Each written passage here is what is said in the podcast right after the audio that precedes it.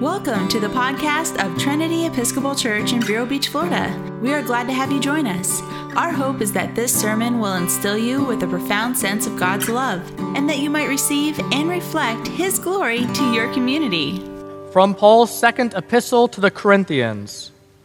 But we have this treasure in jars of clay to show that the surpassing power belongs to God and not to us. In the name of the Father, and of the Son, and of the Holy Spirit. Amen. Amen. Well, good morning. I'm going to be uh, upfront with you this morning. This is about the least seeker friendly sermon subject I could find in our lectionary. Uh, we're going to be talking about suffering. So, uh, if you brought somebody new today, just go ahead and apologize now, but this is an important subject for us to cover. And I realize that it takes a real Eeyore of a personality to talk about suffering the week after a vacation, but I'm going to do my best. After all, if you've taken a two year old to a theme park for a day, you know that there can be suffering on vacation as well. Um, the reason that we're really talking about suffering this morning is because suffering is often trouted out as this uh, way to accuse God, a way to try to invalidate our faith. After all, um, you know, why, why are you suffering? Why are things going poorly if God is God? But the truth is, the Bible never denies the reality of suffering. In fact, the gospel presumes it. After all, how can you have good news if there's not bad news as well? So, on to our points for this morning. We've got a three pointer. The first is that suffering does not invalidate the message of the gospel. Second point suffering does not invalidate the power of the gospel, and suffering is an opportunity to glorify God. So we're going to dive back into our text this morning. Verse 5 of 2 Corinthians For what we proclaim is not ourselves, but Jesus Christ is Lord, with ourselves as your servants for his sake. Just a little background of the text Paul has a really rocky relationship with this church at Corinth. Um, Paul has a really rocky relationship with them. And if you spend some, some time in 1st or 2nd Corinthians, you'll find that the church at Corinth had gone just a little bit sideways in some of their um, beliefs and practices. After all, uh, you find that they were actually celebrating the relationship that a man had with his stepmother. Um, and, and, they were talking about it and joyful. And so Paul had a, had a lot to work with with the Corinthians in, in trying to offer them some constructive criticism and, and guide them back onto the path of Christ. And so he was pretty free with the way that he was uh, addressing their issues. And so, like many of us do when we're confronted with our failings, with our, with our struggles, the church decided to attack Paul's character rather than to face their, their criticism. And if you've been in a relationship with any human being on the planet, you know what I'm talking about. It's the, uh, hey, you did this thing and I'm upset with you about it. Oh, you're upset with me. How terrible are you? You're the worst human being that's ever lived in the history of the earth. You're worse than any animate or inanimate. I mean, you know what I'm talking about? It's like, honey, I was saying, I, you know, I wanted you to take out the trash. Do, how do we get offline here? Um, what the church is doing is rather than address their issues, they're attacking the character of Paul. And that's, that's you know, pretty decent deflection. And so they attack his character in kind of three ways. One, they accuse him of being greedy even though he really didn't own much more than his traveling cloak. Um, they questioned his personal courage. But what's important for us this morning is that they questioned whether or not he was a valid apostle, catch this, because of his suffering. They questioned whether or not he was loved by God and sharing God's message because he suffered so much. Or to put it in another way, if God really loves and cares about you, why are all these bad things happening to you? Does that sound familiar? I'm sure that you've asked yourself that on at least one occasion. God, I, I go to church. Maybe I give. I pray.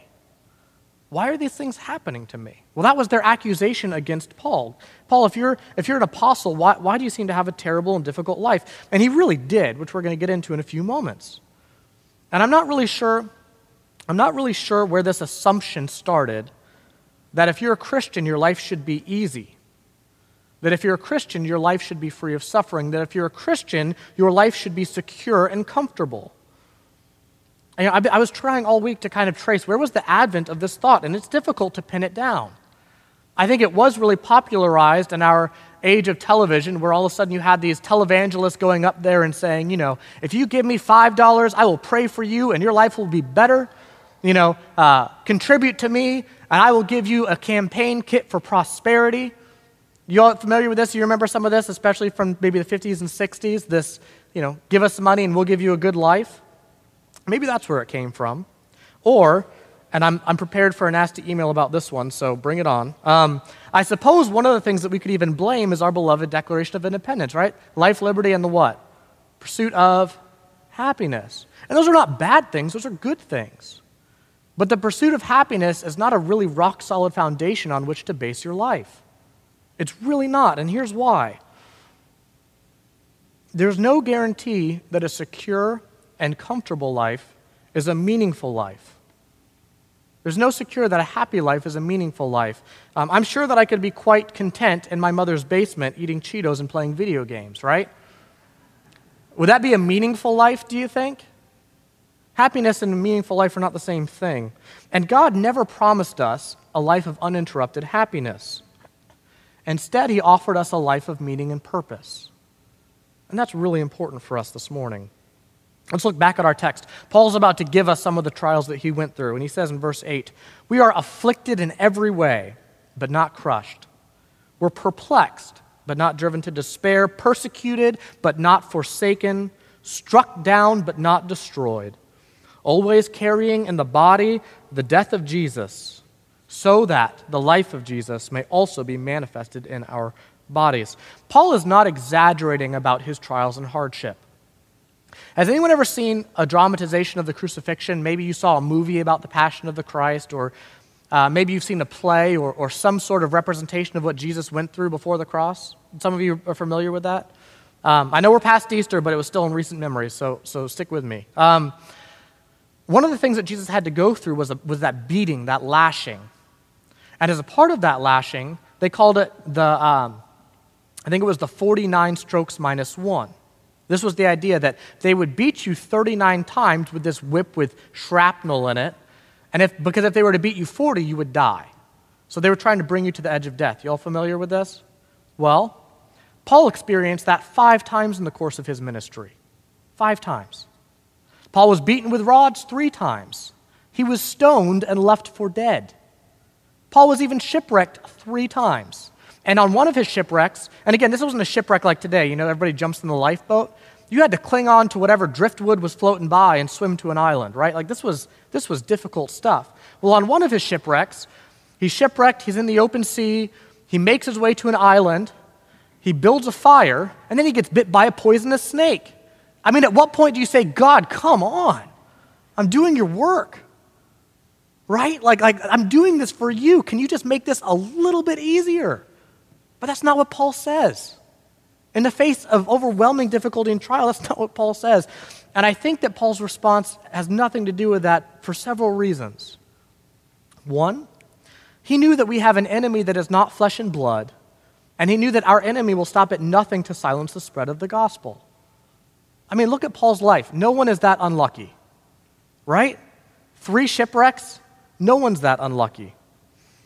Paul also knew that the salvation of souls trumps safety and security every time. Every time. And he also knew and trusted in the power of God to overcome. And this brings us to our second point. Suffering does not invalidate the power of God. Look back with me at verse 7. But we have this treasure in jars of clay to show that the surpassing power belongs to God and not to us. Our strength is, is found in Him and not in ourselves. There was an ancient Greek tradition and uh, it was in two schools of thought. It was in both the Cynics and the Stoics. And what they would do is they would give these magnificent presentations and speeches, and they would give this whole list of trials and sufferings. And then they would say, But because of what I believe, I have overcome them.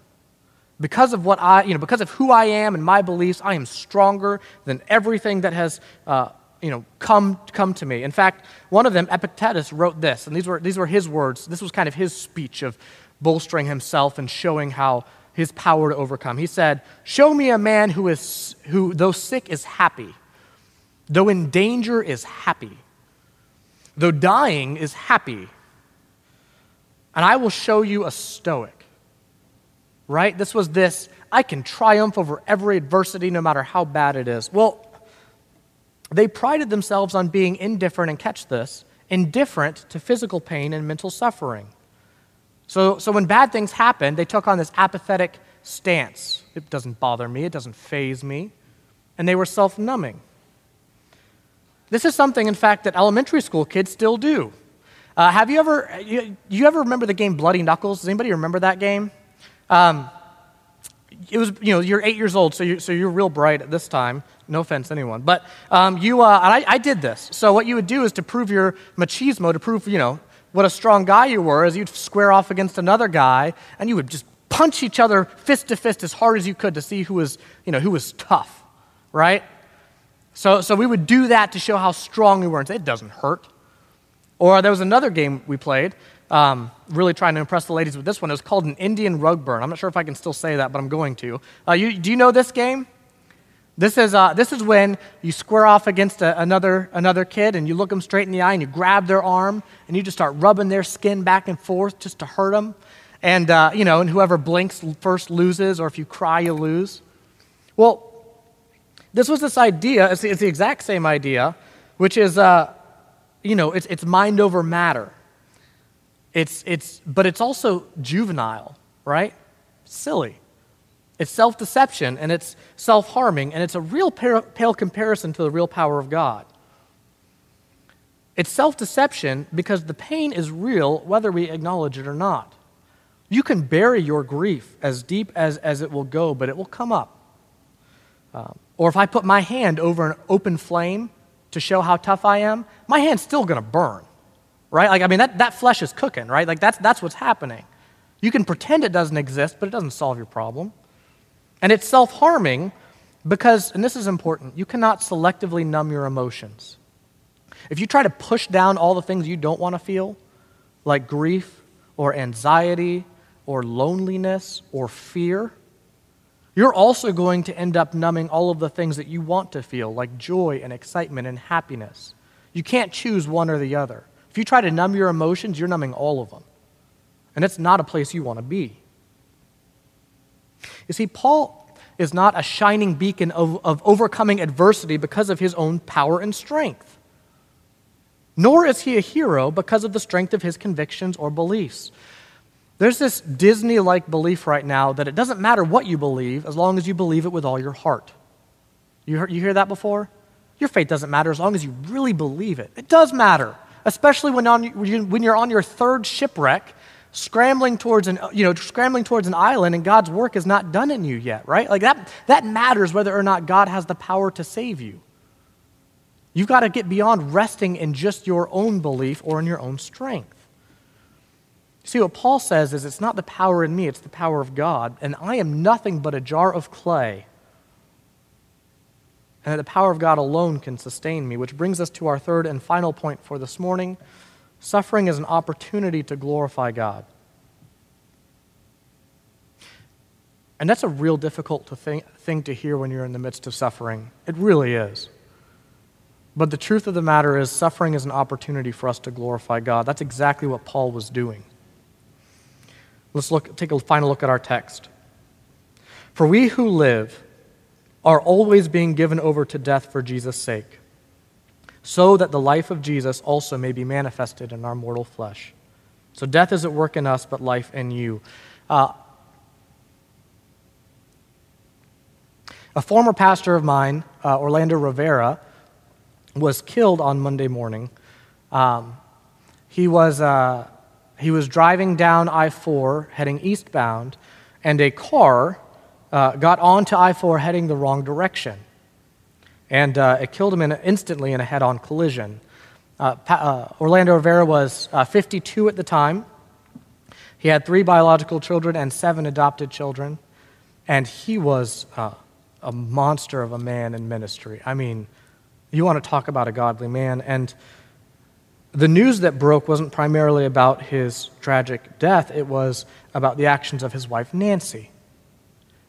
You see, Nancy was and is a believer in Christ. And so, what Nancy did is she went to the hospital where the driver of the other car was in serious condition.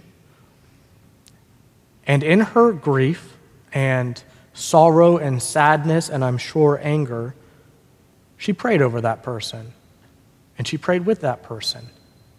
And that became the story this week. And when the reporters um, asked about it because they were obviously baffled. Why in the world would you do this? She said, His life was all about glorifying God, and this is exactly what He would want me to do. Suffering doesn't stop us from glorifying God, suffering doesn't stop us from lifting up His name and praising Him. You see, God didn't promise us an easy life, but He has presented to us a meaningful life. God didn't promise us that we would get out of this life alive. But he did promise us eternal life with him, and that's important. As Jesus himself told us in John chapter 16, in this world you will have trouble, but take heart. I have overcome the world. Let's pray. Heavenly Father, God, I pray that you would help us to center our hearts and minds in your power and your strength. I pray that we would look to the indwelling of your Son, Jesus Christ, for all that we are, and that everything we do in this life might bring glory to your name. We thank you that, uh, God, though we are persecuted, you do not abandon us, and that you have given us the highest of callings to love and serve you and have your name be known. In your Son, Jesus' name, we pray. Amen. Amen. Thank you for tuning in to our Trinity Episcopal Church podcast. To find out more about the work God is doing through Trinity, visit us online at trinityvero.org and follow us on Facebook.